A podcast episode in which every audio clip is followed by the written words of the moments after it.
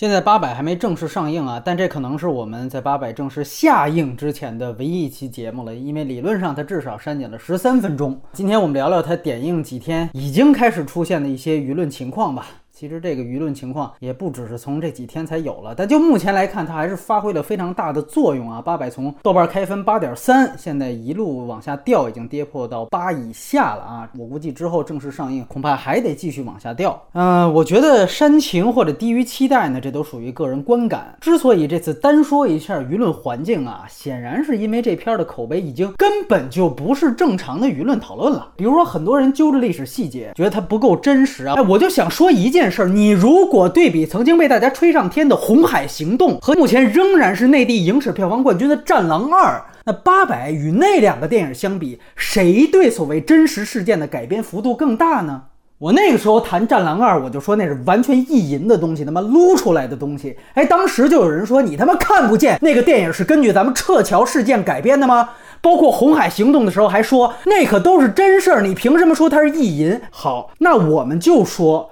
在所谓也门撤侨也好，利比亚撤侨也罢，所有撤侨事件当中，我们开过一枪吗？对方开过一枪吗？所有任何境外势力打死打伤过我们任何一个人吗？反过来，我们击毙过任何一个境外势力的人吗？都没有，完全和平的撤侨事件被改编成了两部从头杀到尾的电影，然后成为连续两年的票房冠军，甚至《红海行动》的评分到现在。都远高于八百，怎么就没有人质疑那些电影不符合真实事件呢？包括很多人一看这是国军抗日的题材，就开始上纲上线，什么历史虚无主义，什么与历史相悖啊？OK，你就敢不敢以同样严格的标准去审查一下我们之前拍过的《百团大战》那部电影？敢不敢以同样严格的标准去审查一下《开罗宣言》那个电影？开罗宣言当时甚至闹出了很大的笑话吧，讲他们开罗会议，结果把唐国强的头像居然放到了电影的主海报上，这个事儿甚至闹到了台湾。当时马英九高调回应说这是一个天大的笑话，这是所有世界各方都能认知的一个历史的东西，居然他妈堂而皇之的换个唐国强的封面，哎，那个时候你当时怎么处理的？你推迟一年上映了吗？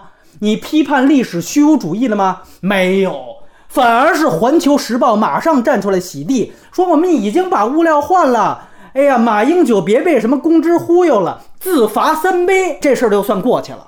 其实一年前围绕八百讨论的这些事儿就特别可笑，到现在还在煽动民意。当时大部分人都还没看片儿，好多就说说这片子居然洗地孙元良啊，那是一个逃跑主义、投降主义的国军将领，你就活该被禁。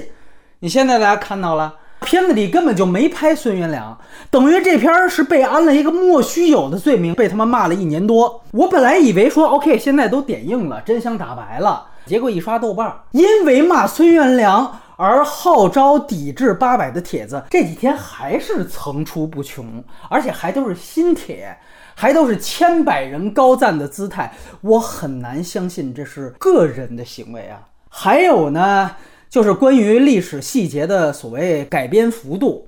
比如好多人看完说说什么绑着手榴弹跳下去是胡编的啊！当时看完预告片，有人就是这么批评的。郑恺演的陈树生这个角色，他是个有名有姓的人物啊，他是个真实人物，他绑手榴弹往下跳的行为，这绝对是有史可查的。很简单。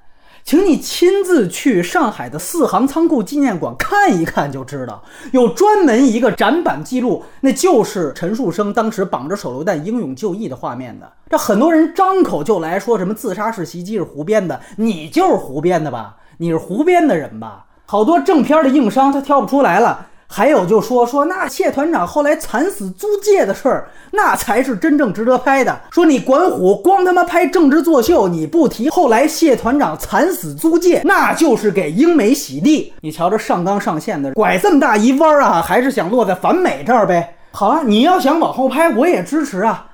干脆我们说往后拍就更厚一点儿，请继续拍谢团长在大陆的墓。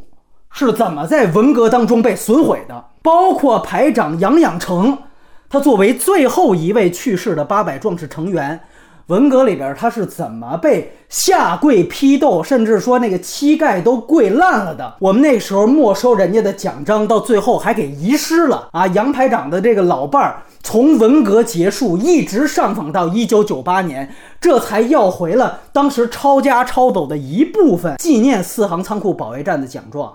一帮人就会歇斯底里的问：为什么不拍洋人如何对待中国的英雄？就他妈你懂得多是吧？那我就先问问咱们中国人自己后来是怎么对待这些曾经的抗日英雄的啊？不是说管虎不往后拍是故意洗白吗？我这点同意。管虎没往后把文革的事儿拍出来，就是对现在最大的洗白。关于这部分文革的回忆啊，你也别说我空口无凭，去看凤凰卫视二零零五年《冷暖人间》栏目组对当时还在世的杨排长在重庆他家里的电视专访，所有我刚才说的文革遭遇，全是杨排长亲口所述，节目视频也不难找，你就看当时家访杨排长那个家徒四壁啊，床垫都没钱买，这就是我们对英雄的态度。啊，所以我说有些人就是选择性失明，就是他妈睁眼瞎。还有拿死亡人数、死伤人数没那么多说事儿的。首先，七十多年前的史料信息，如果出现版本不一、数字不一，本来就不奇怪。你拿着一个也不知道从哪个地摊文学的版本，就说它是所谓的实锤，然后就能说电影违背史实了？目前四行仓库主流版本的伤亡人数说法大概在三十七人到六十五人之间。其实你要看正片的话呀，导演是够严谨了。他在那个护旗段落之前还特意加了个报数的情节，交代了当时剩余人数还有三百大几，包括在最后冲桥的时候又拍了一遍报数。你自己就可以对比一下这个伤亡区间，看看能有多大的夸张。然后我再请你对比一下《红海行动》《战狼二》，哎，对未开一枪没打死一个人的撤侨行动的伤亡情况的改编幅度，请你再来评价一下，好吧？包括有人说没用过毒气什么的，我就问你，日本人在淞沪会战用没用过毒气？四行仓库保卫战作为淞沪会战的一部分，我就问你，淞沪会战用没用？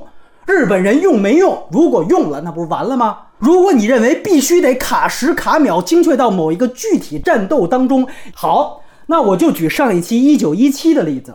一九一七中间出现过一个坦克残骸栽在泥水里的镜头，其实那个镜头啊是个历史穿帮，因为在哪怕那个片子往后提到了所谓一九一七年四月，真正的坦克也没在那个时间点投入到正式战场。但是导演门德斯也用了，而且从大量的正面评价来看，大家也并不会因为有这样一个穿帮而去直接否定，甚至是抵制，要求禁映一部电影。而这些所有的大字报呢，上纲上线的全都要求到了八百身上。那么我们回到一九一七的坦克穿帮，为什么大家还是不那么在乎？是因为也知道，毕竟整个一次世界大战确实开始用了坦克，包括我们上一期说他其实第一帧就拍错了，对不对？他把行动从二到三月提到了四月份，你严格来说都不是严格对应史实的。但是当时我们也就说了，在评价电影的时候，这些不是最主要的。你只要不说什么一战，你来个原子弹，你只要在一定的区间内，这就 OK。那一战是不是开始出现了坦克呢？是。那就行了。淞沪会战，日军是不是用了毒气弹呢？是，那就行了。如果有人在历史观严谨到一分一秒都不许错，好啊，我也认同啊。那还是我说的。请你能不能把你如此严谨的历史观放到一切电影上，放到《战狼》《红海行动》上，放到《百团大业》《建党伟业》上，放到《开罗宣言》上，放在以后包括管虎在内所拍的所有一切主旋律的电影上。所以说到底，咱也别拐弯抹角了，就是见不得国军抗日。包括说现在骂国粉是主流，都他妈是见着怂的搂不住火。他是不是国军？他首先都是中国人。明明都是中国人抗日，歌颂哪个不歌颂哪个，还要分你是哪个派别的啊？你要是别的政党的，我就拿着放大镜、显微镜看看你是不是完美抗击者。这和我们之前说的寻找完美受害者，这完全一个逻辑啊！所以好多人就问说：“哎，你说你等这片子也一年多了，看了问题也有，你能不能好好聊一聊这片子缺点？”我不聊，我明确告诉你，我不聊，因为这本来就不是一个公平的舆论环境。我们都知道，尤其这两年，国家又把什么侮辱革命先烈给入罪了。那这个时候碰上一国军抗日的片子，我们一堆人见着怂的搂不住火。我觉得不带这么干的啊，不带这么干的。什么时候有一个相对公平的五五开的舆论环境？什么时候我们可以像现在粉区雕盘们拿着放大镜、显微镜找八百的硬伤缺点那样去聊百团大战了，去聊？开罗宣言了，我们再来五五开的去聊八百的优缺点。你放着房间里的大象闭口不谈，然后拿着放大镜找硬伤去要求完美受害者，什么历史虚无主义，什么你屁股歪了，你懂什么叫历史虚无主义吗？就你用的这些词儿，你都知道是什么他妈意思吗？这其实都不是影评的问题了吧？我们这几年来再看其他的公共事件、社会舆论的方向，也全都是这一套。出了个什么高考冒名顶替的案子，首先放大镜、显微镜一通招呼，先去围观审查那个举报的人啊，然后再所谓什么等反转。原来你丫也不是学霸，原来你丫也有问题呀？那你逼逼什么呢？更多的所谓性侵、性骚扰的案子，不都是这样吗？所以，围绕八百的这些舆论风波，也是这几年整个舆论环境加速恶化的一个具体体现。最大的悲哀是一个也算诞生出过《鬼子来了》色戒、紫蝴蝶的地方，现在一堆人指着八百的导演说他屁股歪了。我的妈呀！那你他妈看那几个片子，你不得疯了？第二点，有人可能会问啊，说删减到底有没有影响？目前呢，最大一个影响呢，其实就是阮经天呗。哎，大家也都现在在猜，电影中后段租界那边也挂起了一个尸体。说那个可能就是被删掉的阮经天。其实去年一百六十分钟的版本是有阮经天的，但是也没有明确交代，就那具租界上的尸体就是他本人啊。可能更早以前的版本说的更清楚，反正现在都是靠看过各种版本人的记忆去猜。所以你要问我删减有没有影响？这个事儿本身就是很大的影响啊啊！从大家目前拼凑的信息是说，阮经天本来演的是也是一个记者啊，等于是除了那个方剂之外，还有一位，他似乎才是第一个发现这件事儿的人。但是呢，到后来大家的爱国情绪完全被调动起来、培养起来之后，哎，又发现这个记者怎么还会说日语？他是不是汉奸？于是呢，就在群怒之下就把他给围殴致死了，似乎就成了。挂在租界河岸旁边的那个尸体，如果说这个说法是八九不离十的话，那显然这个细节是非常非常重要的啊！因为现在大家都说，哪怕不是粉区雕盘，大家也都觉得好像这个片子除了煽情之外，哈，没有什么其他的表达。那在我看来，这一幕就是非常充分的表达。我们甚至可以把这一幕。和那些能够被看到的支线线索给拼贴起来，它其实点出的就是鼓吹效果、煽动效果的一个负面影响。比如说，片子当中出现了几个跑过河的学生，因为这几个学生等于是受那场开灯的夜战胜利的鼓舞，所以他们就跑过河就参军了。结果呢，他们的命运导演也给了非常明确的交代，惨死在了对方的枪口下。而几乎同时间啊，也是这场仗。欧豪和张译先开始往对岸游，中间还有一哥们儿直接就被呛死了嘛。然后结果呢是他们俩最后又游回来了。但是你注意，他俩游回去的动机可不一样。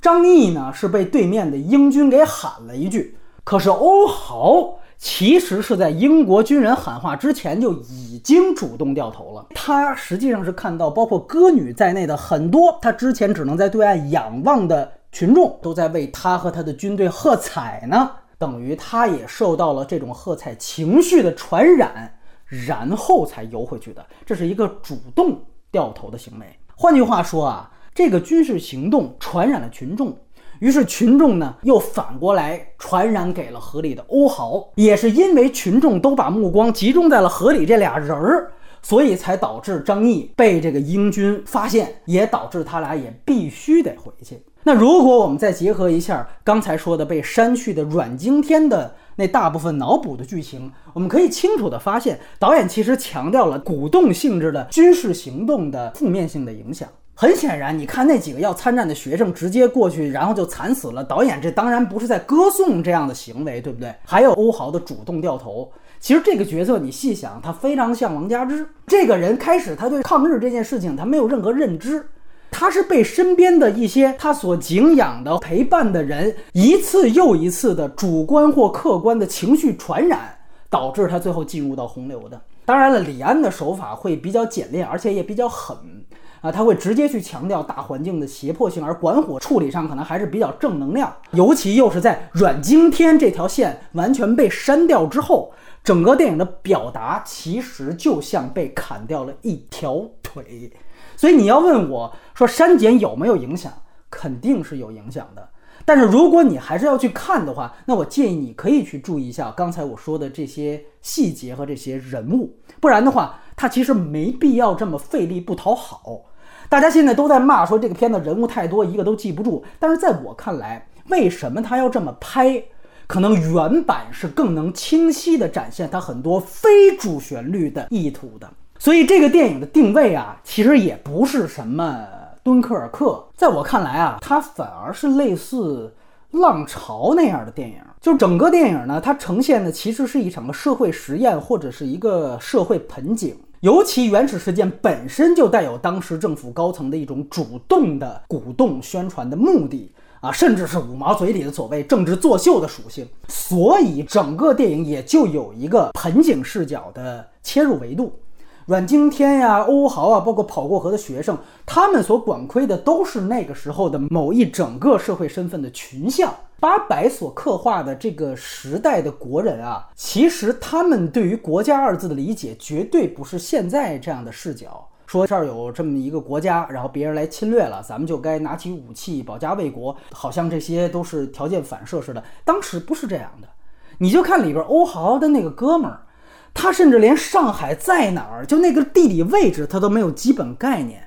这就是当时大部分的中国人啊。所以，如果没有具体的军事行动、实际的军事行动，让他们建立非常具体和非常强烈的在场感的话，无论是此岸的士兵，还是彼岸的群众，乃至所谓四万万同胞。他们当时对“国家”这个词，大多是都不可能建立概念的。所以八百里的各种各样的人物，他完成的都是从毫无家国意识到形成爱国意识的过程。尤其你看姜武、王千源，他们一开始没有任何国家概念，是等于通过参与这样一场军事行动，在这过程当中，这个概念开始逐渐形成。你包括为什么中间还画个民国地图，然后唱皮影戏啊？皮影戏是其次。其实那个地图才是重点，它等于也是这四天四夜爱国主义教育速成班的一部分，这是建立最基本的家国认知的一部分。整个电影它描述的是爱国意识养成的一个正在进行时，而不是像老八百或我们看到的很多真正的抗日神剧那样，说主角一上来就是带着爱国意识入场的。哎呦，你看冷锋那个觉悟那个高啊，爱国那都是天生的。不是这样的啊！如果大家你比如说有兴趣，可以去看一下像黄仁宇写的这个大历史观淞沪会战那段。那黄仁宇呢黑这个老蒋黑的那可狠了，而且他其实是先当国军军官才当的历史学家。他讲国军比写那个明朝有意思啊，分析蒋介石日记什么的。但是他也不得不承认的一点，就是整个抗战，尤其是正面战场，他对于中国建立一种共同体意识是起到决定性作用。这是一个急速的、惨烈的催熟的过程。就是说，如果要没有被侵略这个事儿的话，可能建立整个过程本应是几十年，但是就因为被侵略，这几年之间就迅速建立了。这当然客观上有个积极的意义，但是所谓的催熟必然带来一定的问题。那你看里边最小那个小湖北这个人，其实是一个十三岁的娃娃兵。他开始对国家打仗没有任何认知，等于是因为从老葫芦到那个和马沟通的什么小七月，再到欧豪，等于几个连续带着他的长辈一个个惨死在他的面前，才让他一步一步受到了鼓动，最终等于是主动选择了加入敢死队而自我牺牲了。这个其实就是描述他建立所谓朴素爱国意识的过程。但是这个过程太快了，就像我刚才说，这是一个四天四夜的速成班儿，所以他到结尾，团长宣布撤退之后，他反倒去找谢理论，因为他实在难以理解呀。说你之前咱们都视死如归了，怎么最后又撤了？显然团长最后说了半天什么要保存实力，说了一大堆，也还是没有说服他，所以他才自己留下来要当敢死队。顺道就还得说一下谢晋元这个人，电影其实刻画他是非常恪尽职守的，当然历史上他也是，但是他毕竟是黄埔军校出身的，他是个绝对的精英人才。而电影呢，更加突出的是他非常有大局观这件事儿。你比如说升旗那场辩驳，你就能看出来，本来之前的命令是死守两天，但是是他等于力排众议，觉得哪怕升旗只能扛半天。那也比不升旗扛两天要给外边的人冲击力要大啊！事实证明他也是对的呀。可是你注意，电影着重强调的是谢晋元所有决策怎么能让国际上的人更为注意。那如果说因为升旗而导致的牺牲人数更多或者更快，那在他看来也是在所难免的，甚至是值得的。所以你看到后来，整个指令迅速反转，又变成撤退。你发现谢晋元虽然气愤，但是当黄晓明告诉他这布鲁塞尔会议呀都不开了，他基本上也就接受了退出。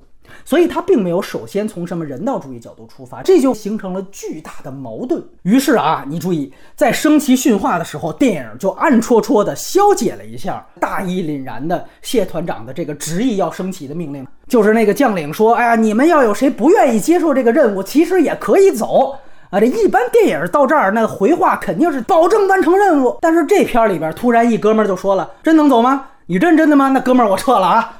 哎。这个细节绝对上升不到说是黑谢团长的程度，但是他至少明确在表达一种电影立场的保留。因为正式升旗和后面护旗的惨烈行为，进一步导致了下面士兵共同体意识被迅速催熟，这个事情当然也就带出了代价，这才有了刚才说的小湖北最后那场戏。其实你注意到还有另外一个道具，就是大家都在说的白马。出逃的白马也是后面由这个小湖北主动献给谢晋元的。那从他的视角来说，那就是归顺。白马开始一直驰骋在外嘛，但是当小湖北共同体意识被催熟了，他决定要与仓库共存亡的时候，白马也就服务于了领导他的军官。可是呢，就在这个时候，这军官说了：“咱得撤了。”于是他想不明白。这里点出了整个共同体意识建立过程的仓促。不到十四岁的儿童，在短短四天内，靠死了三个长辈的方式，才被急速的灌输和培养了爱国意识的情感。这个导致他根本在后面也无法消化谢晋元撤退的意图。所以我总结一下，这个片子在整体肯定爱国主义的情况下，支线上表达了一种非常非常无奈的悲剧性的，那就是国人在那个时候爱国情感、共同体意识是被迫且急速的被催熟的，而催熟这两个字背后是很惨痛、很惨痛的代价。无论是跑过河的学生，还是小湖北最后的不理解，都是这个代价的具体体现。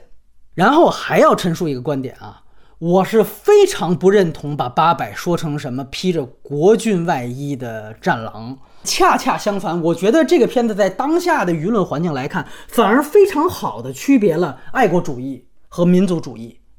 啊，我们经常听到民族主义这四个字，也有人说这爱国主义呢，毕竟没有错。但是主要很多人都搞不清楚爱国主义跟民族主义之间的区别在哪儿。简单说两点，一点排他性。一点攻击性，爱国主义是没有排他性和攻击性的，但是这两点恰恰是民族主义最大的特点。就说白了，爱国嘛，就是我自己特别爱我自己的国家，我主要也就要求我自己。如果我想为国家做点什么，那也是我自己行动，最多是我希望向别人分享爱国热情，希望别人也和我一样爱国。对于哪怕没有爱国意识的同胞，我这第一件事不是说要弄死他。而是用自己的行动去感染他。民族主义可完全相反，它是特别具有攻击性和排他性的。哪怕你是我同胞，但是你如果不像我这样，你就立刻被我视为汉奸、美狗、带路党。所以，越是民族主义时期，你反而越发现窝里横的现象，它越明显。这个电影无论是整体作者立场，还是对军人的刻画，都是爱国主义，且仅是爱国主义式的。这从两个人物的刻画就能看出来，一个是张译演的老算盘，还有一个是那个方记者。我们知道，最后张译演的这个老算盘还是逃走了，等于就那么多次军事行动。感染了小湖北，感染了江武，感染了王千源，但始终就没感染他。当然，他手也确实受伤了。反正他还是要走，而所有的落点就在最后这场戏。欧豪发现了这个张译还是要走，一番纠结之下，把枪放下了。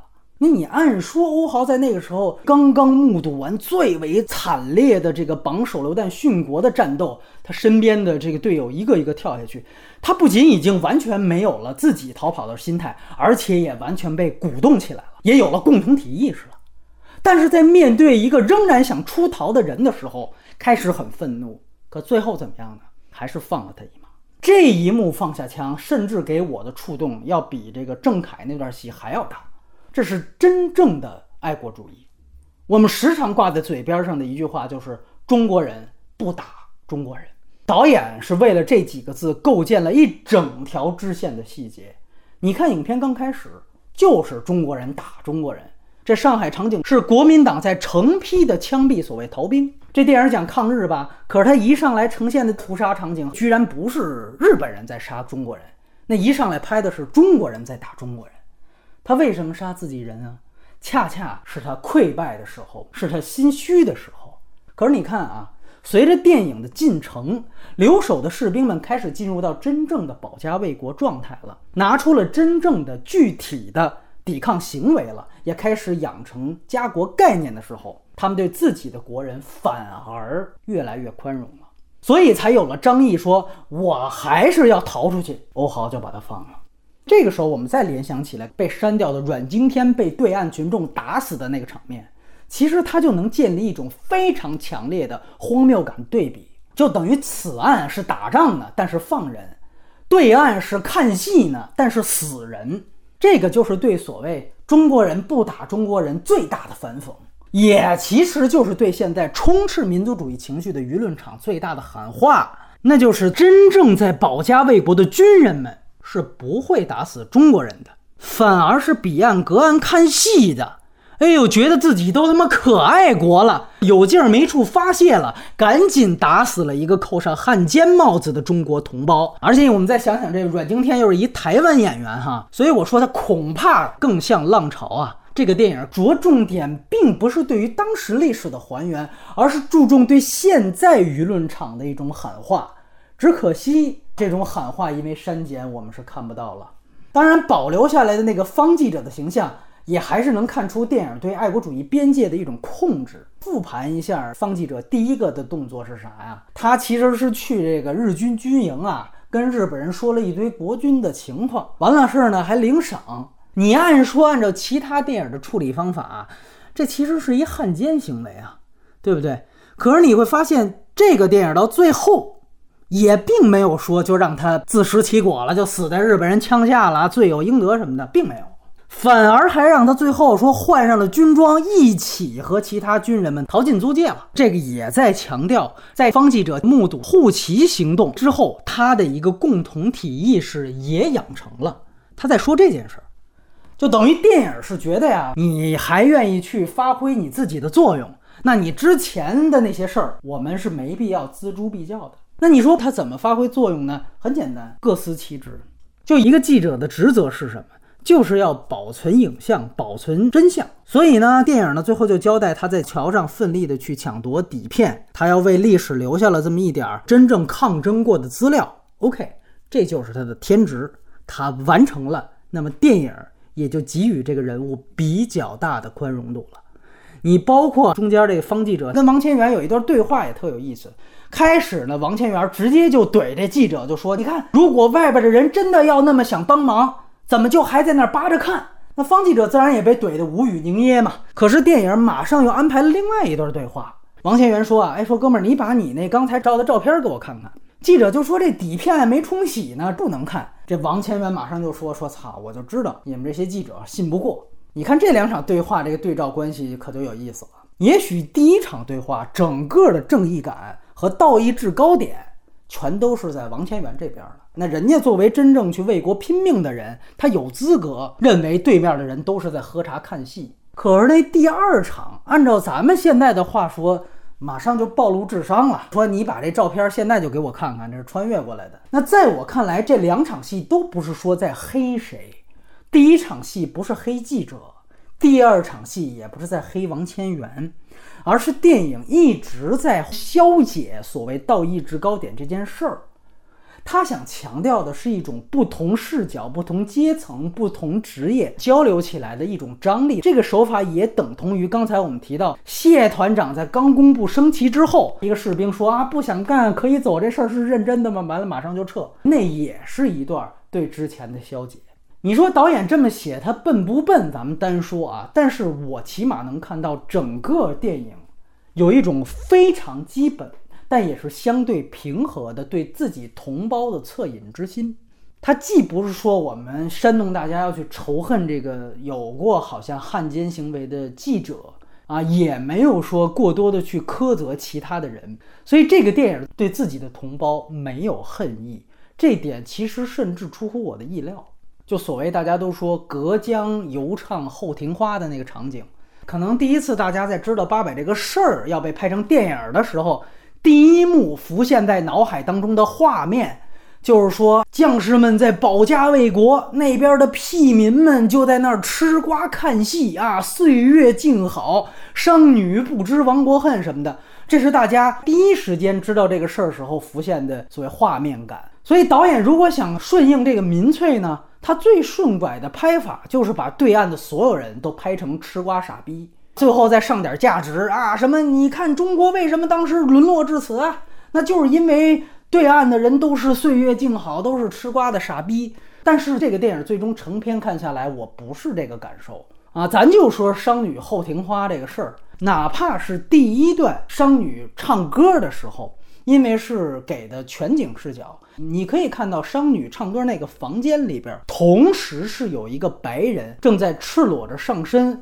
从浴室走出来的这一幕为什么要给？那你立刻就可以脑补一下，这个歌女每天晚上她要过的是怎样的生活？她其实看似呈现的是完全不同的两岸，景观上是一个天堂一个地狱，但其实如果具体到一个底层的国人和另外一个底层的国人的话，或许两边是没有什么太大差别的。他们都是在一个被压迫状态，而且他们都并不自知，所以这才需要唤醒他们，或者说是鼓动他们。于是整场行动随着推进，那个商女她走到了岸边，包括后来还有一个白俄混血的这样一个妓女也去捐钱。所以电影它并没有迎合当下，把军人以外的人全都写成汉奸，全都写成吃瓜傻逼，并没有，反而是非常费劲的在刻画一种转变的过程。转变到最后，如果说有正向作用的话，刚才我们提到是负向的一些代价；如果说有正向作用，就是一种各司其职的图谱，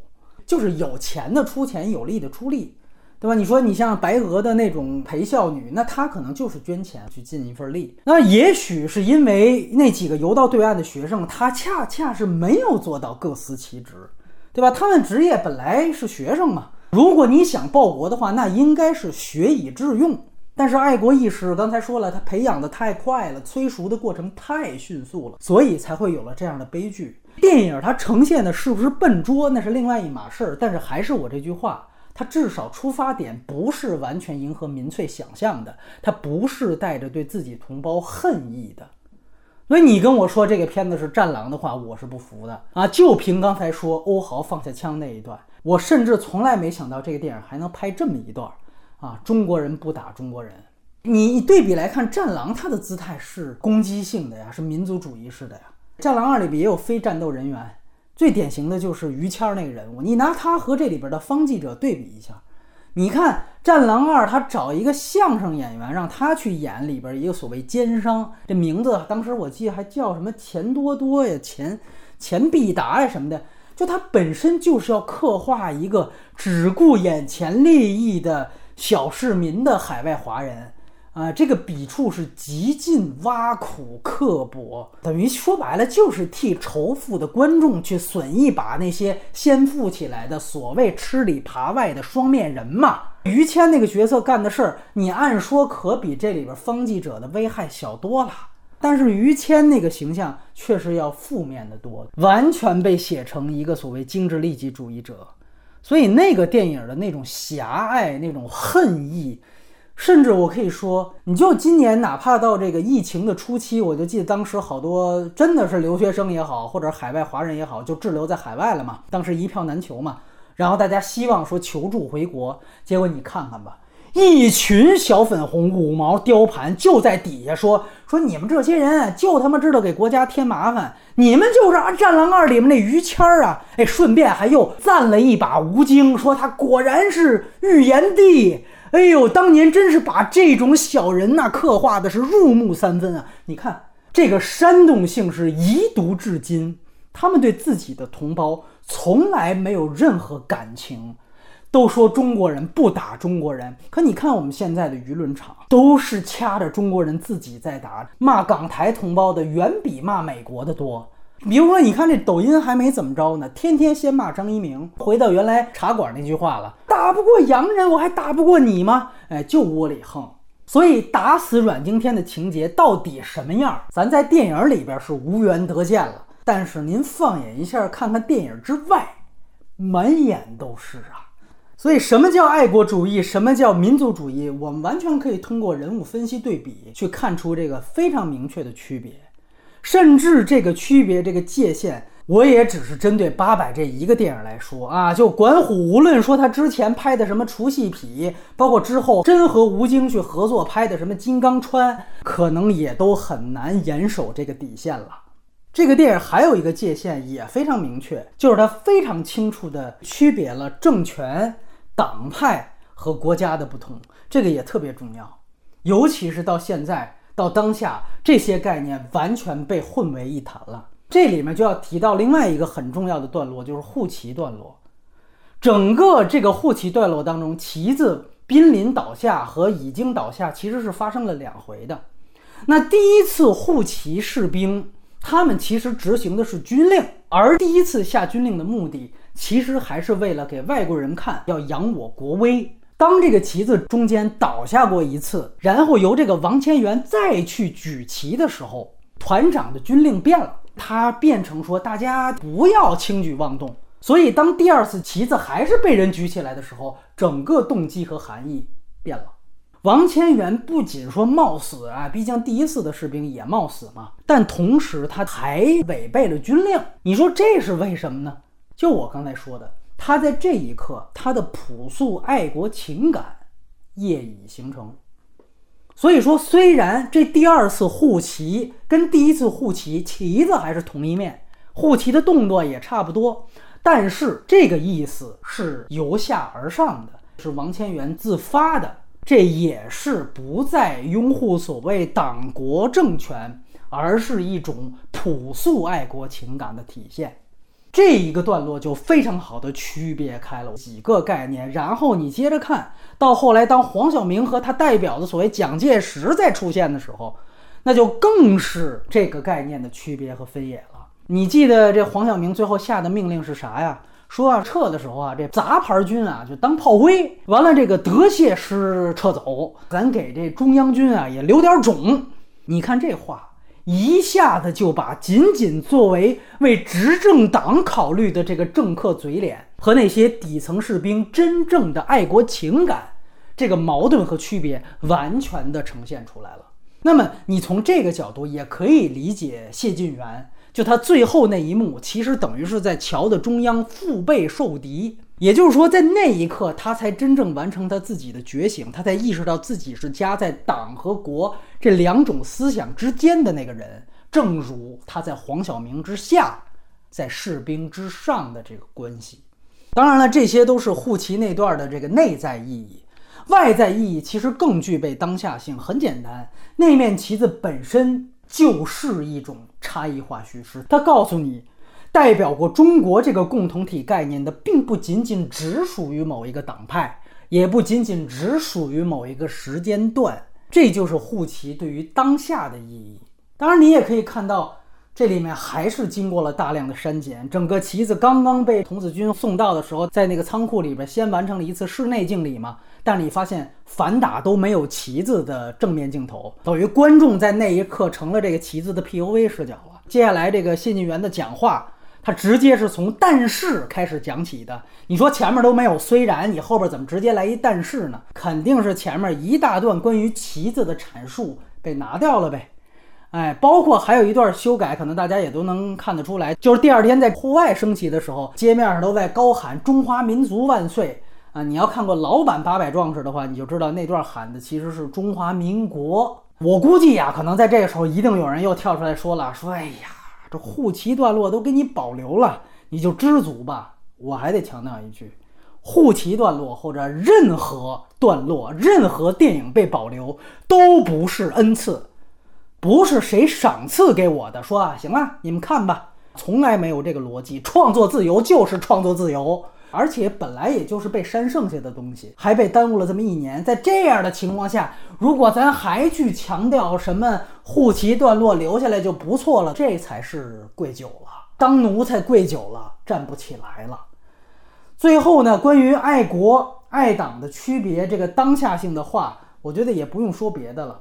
人民英雄纪念碑上面有一段话是这么写的：“由此上溯一千八百四十年，从那时起，为了反对内外敌人，争取民族独立和人民自由幸福，在历次斗争中牺牲的人民英雄们，永垂不朽。”这个题词是第一届政协起草的，纪念碑现在还在天安门广场上。我还是那句话，你要是觉得只要不拍我党就都是屁股歪了的话，那么你先去把纪念碑上这段碑文再读一遍。你要是觉得这个碑文也不对，那你争取先抵制一下这个纪念碑吧。而且我刚才念的这段话当中，两大目标，一个是争取民族独立，还有一个争取自由幸福。出现在八百里边的那面旗子，本身体现的就是一个更宏观和更广义的叙事时空。他在说，为了这两个目标进行努力过的，不仅仅只有某一个政权或者一个党派。其实这个电影还有其他很有意思的地方啊，但是都是相对其次的了。比如说它的切入角度，你看它其实是从这个杂牌军的角度切入的。电影它其实着重构建了一个非常明确的杂牌军和德械师中央军的关系。真正谢晋元所亲自带领的那些就所谓的精锐部队啊，我们说他们和王千源、姜武、欧豪这些主角是有阶层冲突的。但是最重要的，也是我之前说的，是以小见大。这个电影其实非常希望通过写这样一场仓库的保卫战，去呈现整个正面战场的队伍成分。你包括说各地保安大队各抽五千人出列呀，各地就心怀鬼胎，用没什么经验的这种新兵蛋子去以次充好，然后把真正的精锐留给自己什么的，其实才导致了欧豪们的入场嘛，都是反映了这个事儿。包括刚才咱提到的黄晓明最后说的那个刘种的话，他反映的其实都是一个更宏观的战场情况。国军当时军队的特点就是这样，一般都是先用这个杂牌军啊去吸引对方的火力，然后再让精锐作为机动部队去使用。这个打法也是经过血的教训才摸索出来的。然后到了台儿庄战役，才算有了一次大的成功。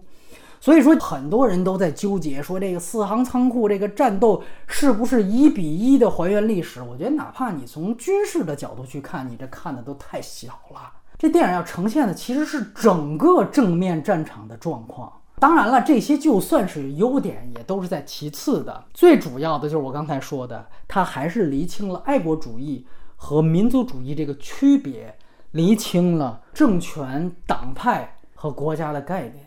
可能最后还会有人提出来说，那你觉得这个片子比老版的《八百壮士》和这个《血战台儿庄》啊，甚至说什么电视剧《我的团长我的团》比这片子怎么样啊？这都是国军抗战的题材嘛。老版的《八百壮士》其实它有两个版本，三八版呢资料馆还放过，然后还有一个更有名的就是七五版。这两个版本的电影啊，本身其实都是以更为强烈的鼓动作用，就是它们本身就是鼓动作用才诞生的产物。三八版的鼓动作用其实无可厚非啊，因为那个时候毕竟还在抗战当中，它的鼓动方向跟目的也特别明确，就是号召大家抗战嘛。所以这个无需多言，但是七五版啊，它的鼓动或者说正宣作用可就不一样了啊。这个电影其实是当时台湾中影的所谓四大抗战片之一。它同样的班底呢，之前是拍过这个写张自忠的《英烈千秋》，整个这些项目的最高层其实都是蒋经国来经手的。他云集到当时几乎所有的台湾大咖，包括林青霞呀、张艾嘉呀。甚至演日军军官的是后来在李安的《父亲》三部曲里面的这个朗雄，而整个电影的大背景呢，其实是台湾在被退出联合国、不受国际承认这个前提下才诞生的。就蒋经国当时为什么要推这么几个片子呢？其实是有这样一个大环境和大背景的。拍摄目的说白了俩。最主要的目的就是为了强调所谓中华民国在失掉了联合国席位，也这个面临外交困局的情况下，作为中华正统代言的所谓合法性，他要再次强调一下这个事儿，所以这也导致他这个意识形态输出的意味极其浓厚。你像进入四行仓库之前，什么铁拳行动还占了将近一半的篇幅呢，完全是洗白啊，那才是真正神剧的拍法呢。你看看去，包括还有什么呢？就是徐峰啊，他演的这个军嫂的角色也占了很大的比例。那这个角色点出的其实是这批台湾中影主旋律的另外一大特点，就是劳军的性质。毕竟啊，大家知道这个反攻大陆啊这些东西，它是都是吹水嘛。所以只能拍几个片子，让老兵啊，尤其外省老兵回味一下他们在大陆的所谓辉煌战绩，就是这个目的啊。所以说，本质上《八百壮士》这个老片儿就是国民党一方面劳军，一方面又提振自己正统性的这样一个政宣过程。它唯一的亮点呢，就是林青霞她演的这个杨慧敏，她比新版呢还多了一点这个前史人物小传。他做了一个类似反花木兰的抗父从军的这么一个支线，但是整体就电影而言，你要有人说新版还不如老版，那绝对是睁着眼睛说瞎话啊！那如果说咱们这边自己拍的《血战台儿庄》呢，其实他当时的影响力，别说对军迷了，就是对整个大陆那一代人来说，也是后来任何一部拍国军的电影电视剧都没法比的。因为我们知道，在那之前啊，前三十年的意识形态是绝对否定和不承认所谓正面战场的嘛，啊，所以当台儿庄在那个时候第一次出现在大陆人面前的时候，大家那绝对是一种大开眼界的感觉。当然，到了这几年，舆论环境你感觉有点回到前三十年了。我想强调的就是这个事儿，就为什么说前三十年完全否定，完了刚改革开放又开始肯定。结果这么些年又开始回去了呢？你会发现，基本上咱们提到的所有重大历史题材的电影，都是应上面的需求随时变化的。刚才说老八百是国民党那边为了意识形态搞的政宣工程，其实这边血战台儿庄又何尝不是呢？你注意到台儿庄拍的时间，八十年代中期。首先，整个八十年代当然是中国对于文艺创作管控最松的一段时期。但是最重要的，其实是我们的对台政策，它跟之前三十年是发生了根本变化。那个时期已经出现了什么叶九条，包括廖承志写给蒋经国的一封信都已经有了。也就是说，上面首先是有一个明确的希望重新建立两岸联系，以便完成统一大业的这样一个想法。那台湾当时国民党还是唯一执政党呢？那就直接用两党关系去套两岸关系呗。于是就呼吁什么第三次国共合作。那在第三次合作之前，咱得谈谈这第二次合作的成果呢？那就抗日呗。咱们一直有一个词儿啊，叫统战，其实就是在统战这个大背景下才有了《血战台儿庄》这么一个电影，所以它是一个特殊时期的统战产物。后来呀，也有很多历史学家就把这个现象呢叫做历史让利的行为。啊，让利就是促销让利那两个字，等于就是说我呢是为了现在的政治目的，就在历史的问题上呢，呃，让一让你们。可是你注意到这个词儿“让利”，这其实也带有特别大的沙文主义气质。它并不是说以真正尊重历史或者铭记历史为目的的，它带有特别强的功利主义在里边。我为了现在跟你谈判，哄你两句好话，但是如果你一旦不领情，哈。这会造成什么后果呢？你看，最典型的就是《血战台儿庄》的导演，他在九十年代啊，又拍了一部《铁血昆仑关》的电影啊，等于也是相对正面的刻画国军。可是那片名气立刻就小特别多，为啥呢？因为那片拍的时候没过多久，正赶上李登辉发表了一些言论，完了很快又有这个台海危机，等于对岸对你的让利不领情了。哎，那于是我这片儿也就直接被打入冷宫了。特有意思的是啊，在这个铁血昆仑关之后，大概十年到零五年左右，突然这个片子又解禁了，因为连战访问大陆啊，连爷爷您回来了，哎，所以呢又拿出来继续让利了。所以你顺着这个思路啊，你也很容易能发现，咱那第二波肯定国军抗日的这个影视剧高峰出现的位置了。比如说刚才提到什么我的团长我的团，这大概零九一零年左右，这是啥时期呢？你看一下对岸马英九时期，哎，他正好是零八年到一六年嘛，正好在这个区间内，哎，对于国军的所谓的抗日题材又格外多了。哎，在电影领域，包括还有什么著名的这个《喋血孤城》啊，也是二零一零年左右的片子。那个片子是讲常德会战啊，虎贲为核心的。当然了，那个也有地方的政府去推动了，于是就拍了这么一个《喋血孤城》。那为什么说到这几年啊，突然这又困难了呢？包括八百之前，几乎只有一七年的这个《捍卫者》那个片子，而且很可能也是一五一六年遗留下来的一个产物。因为一六年国民党就下去了，所以你要说八百啊有没有超过《血战台儿庄》，或者说什么我的团长我的团？但是电影电视剧我一向不倾向于放在一起比。退一步说，也许他都没超过啊，我就这么说。但是今天我想强调的是什么？就是前面咱们提到的这些所有的影视作品诞生的大背景，都是我们这边首先有一个自上而下的。主动推进所谓历史让利行为时候被推出的作品，这没有任何贬低前作作品的意思。但是说不好听的，那些电影就是应声虫。就像现在我们说中美啊准备对抗了啊，那你们这电影人吧，赶紧就又得给我一个个去拍这个抗美援朝啊，怒操美军，是吧？同理呀，那以前两岸谈的比较好的时候了。那你赶紧去拍几个哄国军开心的，所以古往今来电影就是这样。从这个角度来说，你再看八百这个项目，你说它生不逢时吧，也对。但是在我看来，恰巧就是这个生不逢时，让它保有这么一点独特性，就是它并不是一个顺应一种意识形态所拍的这样的一个应声虫的东西，还算是个由创作者自发的。出于朴素爱国热情，甚至带有一点民族思考的这样一个片子，你知道，甚至他现在在台湾也不具备任何的统战价值了吗？就如果你对现在台湾岛内的情况稍微了解一点的话，比如说让八百参加今年的金马奖，哈，没有禁止去这件事儿，也让他在台湾上映，他也不可能再带来什么正面反响了。为什么？因为现在台湾那边也根本就对抗战历史什么谁记头功这个事情不再感兴趣了。我们其实应该珍惜那个时候马英九还揪着开罗宣言海报的事儿不放的那个时期呢。因为至少那个时候你让不让利，人家还挺在乎。而现在呢，你再让不让利跟我没有关系。你说都是你领导的敌后战场为主，你说都是你对抗日胜利起到决定性的因素，都可以随便，因为我又不是国民党了。